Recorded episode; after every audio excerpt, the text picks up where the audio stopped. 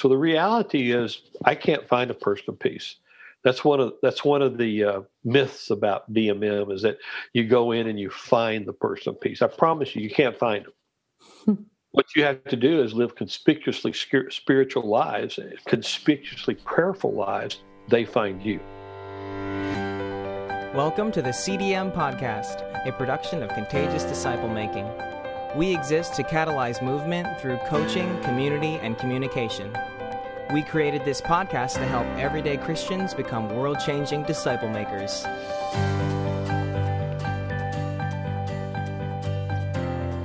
You have been listening to the CDM podcast. Like, share, five star, and review this podcast. You can listen to our full premium con- content by becoming a $5 a month supporter on our Patreon page. That's patreon.com slash faithworks, P A T R E O N dot com slash faithworks, or click the link in the description. To those of you who support this podcast, thank you. Your support helps us put tools in the hands of men and women like you who want to experience a disciple making movement in their own neighborhood. I don't think we've talked about the point leading up to you finding your first five leaders. So, in other words, like you coming to the area and first trying out, uh, first doing uh, your traditional method of raising people up. And I know that you had six people that you had started to disciple, then you got kicked out and those people martyred and then you spent time searching the scriptures to even cut to to have the thing that you went and presented to those pastors the 300 pastors. But i don't think we talked about really in depth about that time period and what happened and you know because uh, i think it's part of the story and um, what led you to even try these different methods the process of the first six was actually a prayer process. That was about it. We, um, I realized very early on that I had to be working with the right people, and because it was basically clandestine missions, I had to work with people who understood the danger of what we were involved in, and and that we were we were going to cross all boundaries to get to lost people and and that was probably the biggest thing the the start of the whole idea was why do we stop at the borders where we cannot get visas mm-hmm. why do we stop at the borders where there's political opposition or religious opposition the the bible doesn't say go and make disciples of the people you can reach easily mm-hmm. through legal systems and borders and political systems and cultural systems so we had to come back and start thinking about okay, what does it look like to push the gospel or carry the gospel or fly the gospel into a place uh, where it is not legal or culturally acceptable yeah, to, to come in with the gospel. Now, the traditional means of doing that was primarily two. One was we would we would open up a lot of radio programs, and mm-hmm. we still do a lot of radio programs uh, to reach into these areas. But we shifted from preaching programs to social programs. Mm, okay. That's one of the first changes we made is that we put in these with the almanac for farmers i mean people needed to know when to plant when to harvest when you know how to deal with problems with their crops. So we're looking at an agrarian society primarily agrarian society we decided that we would broadcast things in and then we would pray about those things on the air. Mm, okay. And that was that was kind of uh, the part and parcel that that the, that the radio programming became essential to the farmers who were the majority population, vast majority population, like 80 plus percent. Right. And and then and then we would also include in that that we wanted to bless them, that this would happen in their land and happen in their farms and and go that direction. So the community service side went went beyond just an almanac to this is how if you have illnesses or wounds, we dealt with wound care, illness mm-hmm. care. Uh, we dealt with um, what kind of medications you can use and safely treat, just you know aspirin uh, and acetaminophen and you know, normal things. How to deal with a cough. When was it time to go see a doctor? Which many of them mm-hmm. didn't have the money to see a doctor So we started having clinics, and then and then they could come to those clinics, and these mobile clinics were moving around, and we would we would announce them, and people would come in, and we started meeting people. So at the mobile clinic, we had our clinicians, which were often volunteers from India, but also some from from outside of India, such as our pediatric pediatric endocrinologist. Mm-hmm. Uh, he was wonderful. I mean, he just but he, he was seeing 300 plus patients a day. Yeah, and then ask. around this, we had a registration desk, and then we had follow up people that were all trained as evangelists. So, so, and and that leads me to the question of you've been saying we. So, who's who's we? Who are you working with? Well, those those first five leaders. Ah, okay. And we established an organization called Asian Sahyogi Sanstad, which is uh, uh, Hindi for uh, Asian Partners International. Okay. And that was a Hong Kong organization that Hong Kong Christians helped me establish in Hong Kong mm-hmm. so that we could funnel funding from Asia into the work in India, but also as a place for funneling other funds coming from other places in, into, into the work in India. And, and so very quickly, the, the, the, the basic leadership was in place very fast. Mm-hmm. And that leadership did not vary for the first 10 years. I mean, they were there, they were solid, they were working hard. And they were, and, and then the, at that point we start to say, okay, we need to, we, we're seeing some people interested who are Christians already, but afraid mm-hmm. of doing anything. So we began trying to touch into the Christian Bhojpuri lives. There weren't any Christian Bhojpuri, actually. There were just Hindi or Bhojpuri speaking people, but they did not culturally identify with Bhojpuri people. Okay. But they spoke the language and they were near cultural. And through them, we began to, to see things start very slowly to happen among, among the Bhojpuri work. And so we started this 1989. It was not until 1991 we saw our first church. Mm-hmm. It was also 1991 when we saw our first uh, Discovery Bible study that that I shared. I think I shared on on the screen last time we talked. Yeah, and you know, I really think that you know it's important to note that you're working with near cultural people. I think sometimes a lot of people miss that they they only want to deal with the people that are directly inside of there and they miss that they can be able to use near cultural partners to be able to make initial inroads. Well, one of the, one of the interesting things that I've discovered is that uh, deeply rural people have very little political scene. Mm-hmm. Mm-hmm. So they're not. You come in with near cultural. They say, "Oh, I've heard about you people, but don't know much about you." And you go in there, you're loving them, you're caring for them, you're helping them, and and so you're you're getting past a lot of barriers because the language is is not a barrier. Mm-hmm. Once you, if you don't have a language barrier, it's quickly to move to to being a friend or being a culturally accepted outsider. Okay. And, and that's really our goal. We want we want the gospel to be culturally accepted outside, out from the outside. Mm-hmm. And and from the very beginning, we knew we had no scripture in the Bhojpuri. There was no. I mean, Bhojpuri was not a written language. Right. So we it was we, it was forbidden, right? It was like a yeah. It was, was for, governmentally forbidden to be broadcast in or published in. So when that's we start, a way to subjugate a people, isn't it? it's very definitely a way to subjugate a people and keep them from having any kind of power in government, mm-hmm. even though the, the top diplomats in the government were from Bhojpuri land. So you just said that you were doing a radio program. Were you were you doing it at Bhojpuri? Uh, not to begin with, no. It okay. was done in Hindi. Okay, so, so but, but, you started in Hindi, but there was a law that said you couldn't do it Bhojpuri. So how did you how did that transition into doing it at Bhojpuri happen? We published from we we began to broadcast from outside the country. Oh, okay. And and we actually looked at buying a, a radio station in in the Soviet Union. It's one of the most powerful radio stations in the world, and they wouldn't sell it to us. But it was for sale, but they wouldn't sell it to us. so. so we, we looked at a lot of different ways. We went to micro micro FM stations where we set up FM stations where we needed to set up FM stations, mm. and then move them around if they're discovered. That's that sort of thing. So you had people uh, on the ground that said that they were connected with this outside radio source. So, nope. so they, then, how, how did you use then the radio program to draw people? Well, the radio program was was informational mm-hmm. and and just and we just wanted to create goodwill for for anyone who came in, and it was identified. I mean, people knew who who the radio broadcast was coming from. Okay.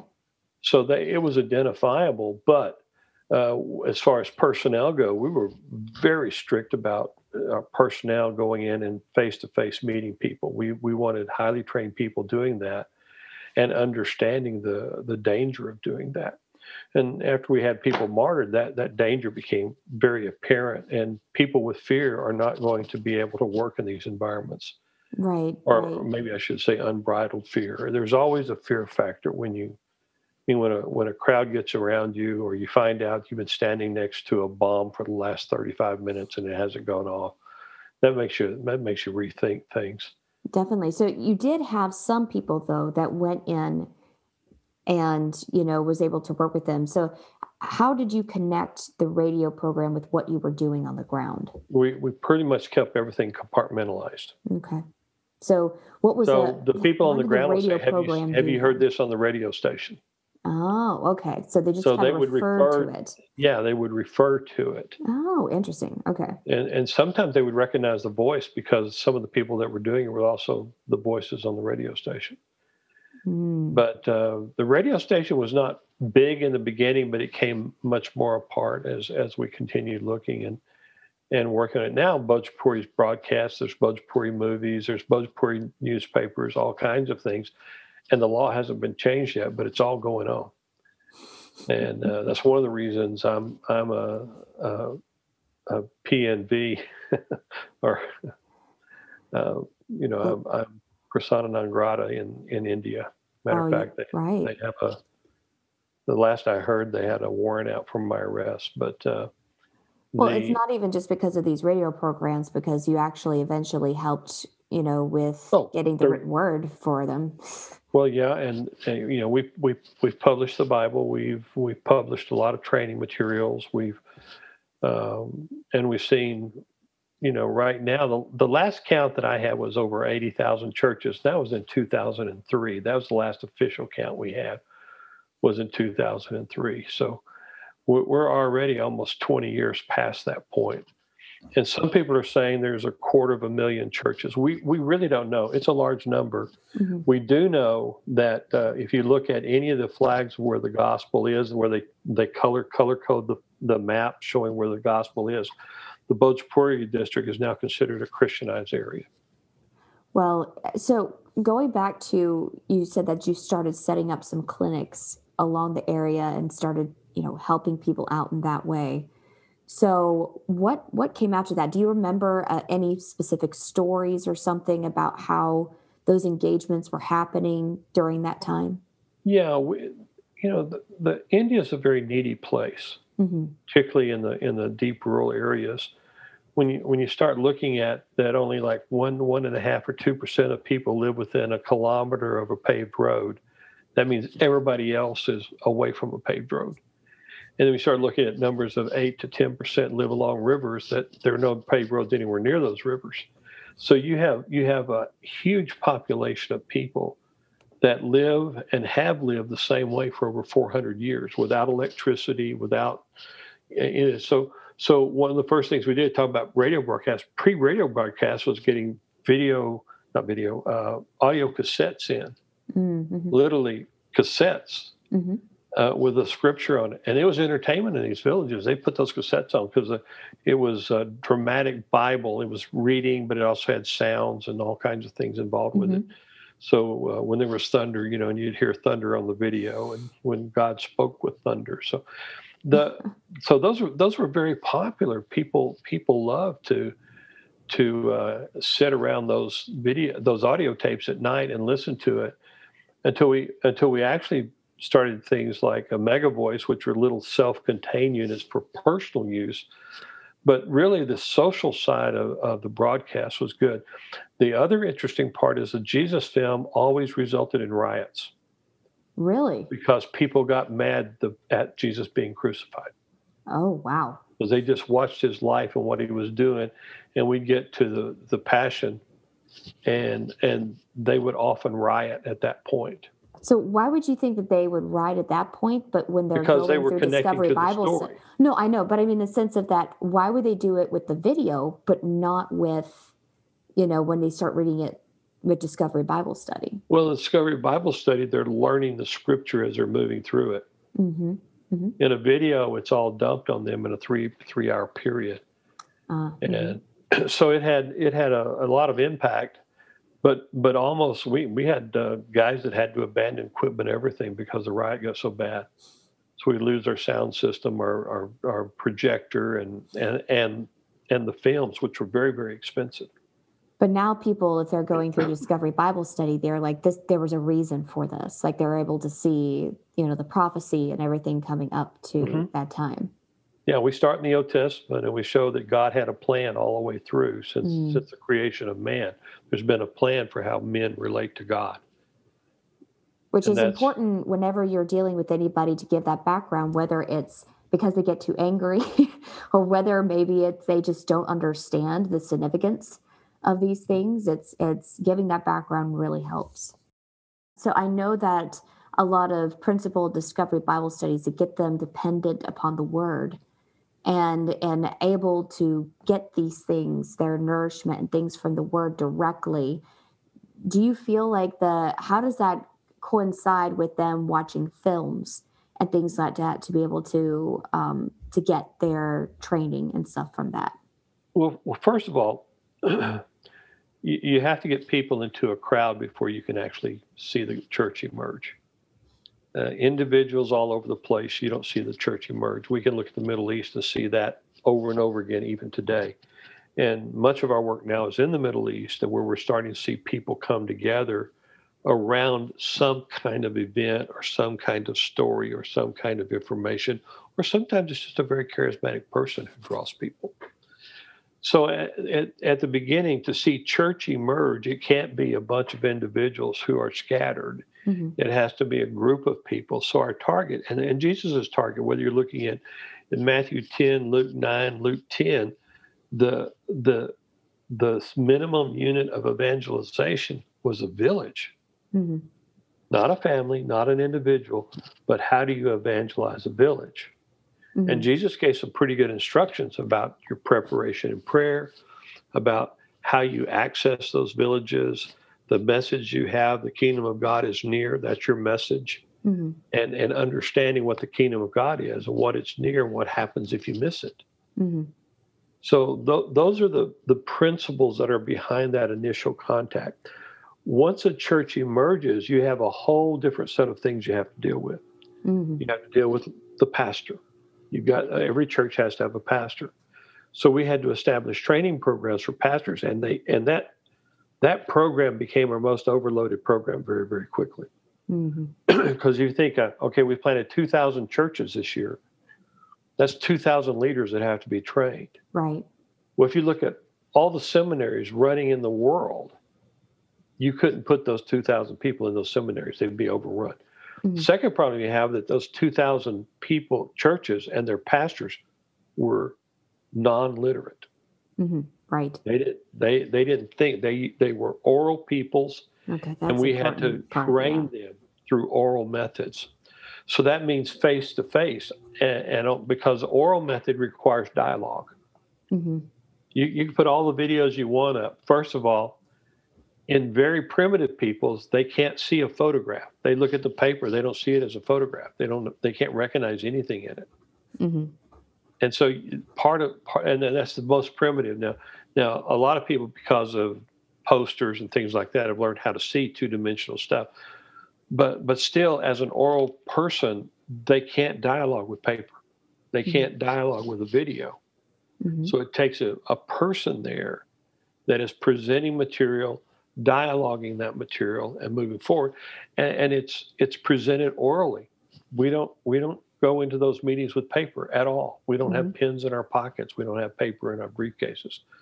We go in and, and and we go in with this is what our message is today. It's been practiced, it's been trained, and they're ready to sit down and quote the scripture and get back and forth with people till they understand the scripture and then go to column two how do you describe this to other people So Mhm. we can quote the scripture. Now, how do we describe what's happening in the scripture? What's the story Mhm. that's coming out of this? And then after we after we quote it and we can describe it, how do we obey it? And Mhm. and part of the obedience comes back to the messenger had to bring the information. And so a messenger has brought you information. It's your responsibility to spread this information to other people. And that's how the system grew. And, and literally when we had when we had our annual meetings, we didn't know how many people would show up because it ver- it it would verbally just spread, orally spread Mhm. a- around the entire community. And out of that, we would see sometimes thousands of people we didn't expect show up. Well, you set up the these meetings. system with which it would spread because, and as a part of the system, you're supposed to share it with other people. Certainly, but you don't expect them to walk for 20 days to get to the meeting and then walk back home after the meeting. hmm Right. So these are people that are so poor they can't get on a train. hmm So they walk. They walk Mhm. everywhere. And they think nothing about walking for 20 days and, and coming to a meeting. Or you're going to be in an area and they'll sit in a railway station for two weeks because they don't know really what the calendar is. But they know during this time period, I, I, I or one of our workers are going to show up. And they would literally sit in the train station until we set off, stepped off. And then they mob you. Everybody wants to touch you when you when you get off the train and and uh, and that was that was just part of part and parcel of my life for many years is when I would go to India and stay for two months, which was about the most I could stay at a time. I was I was literally going to to hundreds of places to do trainings with translators because my I mean my basic Bhojpuri was was extremely poor at best because I didn't live there, couldn't use it all the time. My Hindi wasn't much better, though I, I it was some better. I could get around in Hindi. and some would say my English wasn't any good either because I had a Texas accent. But, but it, it you know it, it doesn't it, it doesn't matter. It's not me communicating; it's the Holy Spirit. and and the whole system is set up to where it, it's dependent upon that primarily and not upon you. and and the thing that I had to do was was learn the problems personally. And then from there I knew how to set up the training program to deal with the problems that I saw in the field. But then I had to also have a feedback system from our from our field workers that came up to these these five initial wor- workers and then they would tell me the problems they were facing and then we would we would brainstorm how to how to address those problems. And and the problems change when you when you're just trying to get the gospel into places. That's one set of problems when you have new believers now you have a different set of problems. And now you have an emerging church you have another set of problems. Hmm and now you have an emerging church that wants to replicate you've got another set of problems. And now you have a group of churches that come together identify as a group and they want to replicate another set of problems. Then you have a group of churches that come together and say hey you know why don't we send someone to south america? Literally that happened. We Yeah. had we had a couple came and said god is calling us to suriname hmm and we worked out getting them to suriname and they started a boatload of churches in suriname I mean, and this is and this is why it's a good thing that it takes years for all of this to develop because you have to get through using all the problems that people don't know what they're wanting when they want movement in a short shot. I mean, it's they they don't realize that you have to go through all this setup and work and and problems to solve and everything all along the way. Well, and you start using things that are would sound strange to Americans. For instance, we opened a school for boys only because you can't have girls and boys in the same schools in India. It's just not going to work. But but we would go to villages and say, select your top five young men who are smart, and let us have them for three years, and we'll we'll give them back to you as teachers. And often they would came to us illiterate, but in three years we could teach them to read and write and do math and do the basic things and go home and teach it. But also in that three year period, they become followers of Christ. hmm So that not only that when they went back to their villages, they were totally accepted because they were sons of the village. And then as they taught in the school that they set up, they included teaching the Bible because they had been taught the Bible every day they had been in school when they came to us for education.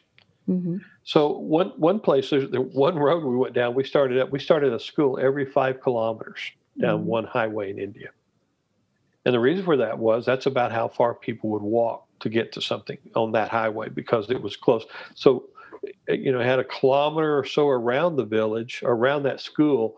Then up and down the highway, they'd go two and a half, three kilometers out, and people would be coming to the school. The better the school was, the further people would come to it. So we had some schools that were so good that people were, were driving hours that we had to open dorms then for schools. And we started building dorms so that we had residential schools all, all, during the week, but they would go home on the weekend. Or in some cases, their parents would come and stay with them in the dorm on the weekends and have better food than if they went home. Which is great because now you can reach the whole family instead of just the Yeah, uh, the, the tar- the target of everything we did was family, everything. And, and uh, I, I said, you know, the one of one of the strategies of Satan, in my opinion, is to get Christians to win one person and lose the other ten people in the family. Mhm. I mean, there there is a universal crime that is hated by every culture, and that's kidnapping. I mean, people will tolerate people will tolerate murder and not tolerate kidnapping in almost every culture. Wow. Well, Christianity is operated almost as a kidnapping culture. We go in, grab a young person, lead them to Christ, and then forget about the family. They would go home and try to try to transmit what they'd learned, and they get beaten up. They get sometimes they got killed. Sometimes Mhm. you know just things would happen. So we learned to say, okay, look, uh, you're going to be learning things here. We want you to talk to your family about it. So, Mhm. whatever they were learning, whatever Bible verses they were dealing with, we encouraged them from the very beginning to share them with their families. And our schools were unapologetically Christian. hmm Gotcha. So we didn't. Uh, so that was just a totally out in the open. But we couldn't preach the gospel. We could teach kids, and part of the curriculum was teaching the Bible. And so we would teach the kids how to go home and have a conversation with their parents about what they were learning in school. Did you use the discovery process Yes. as as a part of this whole thing? We use we use discovery process for everything we taught. So I- I know that a lot of times it's difficult to mix, um, you know, people that come for for something in particular, like food or education, and then the discovery process because they're not necessarily signing up to the discovery process. Did it still work? Did they still really want to to know God, or was there a time in which you really kind of leaned into discipleship with them when they seemed to really want it themselves, or how did that work? No, it, it's it's learning about God. That Mhm. that's that's what we were doing. Say, okay, da- uh, we're going to part of our curriculum is is the Bible, and it's Mhm. where you will learn about about God. Mhm. And and they're okay with that. Almost every culture is okay with that because you're not trying to convert them, you're not trying to change them. It's like me learning about Islam or learning about Jainism or learning Mhm. about Hinduism or Buddhism. I learn it as a course. I don't learn it as a faith. Mhm. So we approached it. Let's learn it as a as a course Mhm. to understand the Christians in India around you, but also in that process we understand that the Holy Spirit inhabits His Word, and people who read His Word, and, and even if they're studying it secularly, the Holy Spirit is going to start touching their lives, and we encourage everyone to always discuss what was going on with their family and friends. Mhm. Did you still call them to acts of obedience on those things then still or Sure, we'd say, you know, if, if this is from God, what do you have to do? Mm, That that that question, if this is from Mm. God, what do you have to do? So that made it an acceptable. And well, we don't believe this is from God. That's okay, but if it is from God, what would you have to do? mm, So putting putting in the speculative into that or the conditional clause into that, if this is from God, condition, mhm. what do you have to do? And that's that would get them a conversation then about how to obey this. And and you would watch people start crying, people start reacting emotionally. And when and when emotion is being impacted, you know there's an internal struggle going on. right right And and we would just say, you know, this this is the rim of the Holy Spirit working. That's His job. That's not our job. I mean, we we took John six, uh, forty three to forty five very seriously. God draws people to Christ, not us. See, we, we think of this whole thing of missions as, as being some sort of uh, incarnational movement that we are the incarnation. That's mm-hmm. not true. I can't save anyone. Right, right. I can't cause anyone to come to Christ. That's the that's God's job, and that's Christ's job. And and he goes on to say, our job is to get up to listen and learn from God. Mm-hmm because he says it superlative. Everyone who listens and learns from god will come to christ. Mm-hmm. now think about that. If everyone who listens and learns from god will come to christ my job is to get them into an environment where they can listen and learn from god. Right. And, and and i'm guessing that in the that as they went out and shared with their families that you were able to to start discovery bible studies with those families now and that spread out well, I don't want to put too much emphasis on any one method. At any given time, we had hundreds of things going on. I mean, that's that's the reality. So I can talk quickly about schools, but how do you talk about agricultural programs that led to Bible studies? Right, right. How do you talk about setting up a market that leads to Bible studies, or setting up a, a uh, dispensary of medications that leads to Bible studies. Well, let's, let's talk up, about that. You had your clinics and stuff. How did how were you able to bridge the clinics and stuff and dispensing of medication into? Well, the, the, first thing we said to people as as they were becoming churches that they they needed to to set aside a portion of their of their income, whether that's chickens or eggs or whatever it might be. Sometimes crabs caught in the river they would bring those things and, and then we would sell them in the market, which they're actually a Sunday market emerged out of all the churches that were bringing stuff in. And they began to ask the question, what do we do with this money? Mm-hmm. And, and of course, the, the, the first thing is there's always selfish people say, well, we keep it. And I said, no, Christ gave his life. Why don't we set up, why don't we set up dispensaries? And so many of the churches set up dispensaries. Then the building issue would come. There's always a building issue when you get 100 or so people, they want a building. Matter of fact, we get 50 plus, they want a building. Let's say, fine, we don't build churches, we build community centers. Yeah. And we would build a community center. In it, we would put a dispensary often. Mm-hmm. And also, anyone could use the building. They just had to get on the list to use the building. And the church had the building on Sundays. Gotcha. And what, what we didn't publish a lot about was that we had to do a lot of cleansing prayer before we went in because we had Hindus and Muslims and Jains and and all mm. kinds of people coming and doing things in that building, weddings and worships and everything. Right.